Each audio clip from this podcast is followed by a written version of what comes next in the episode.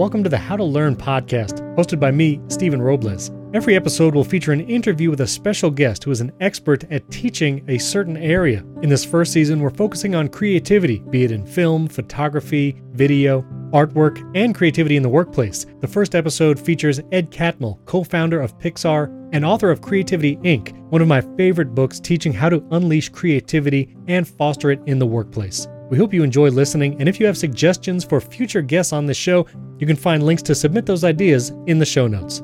Thank you again for listening.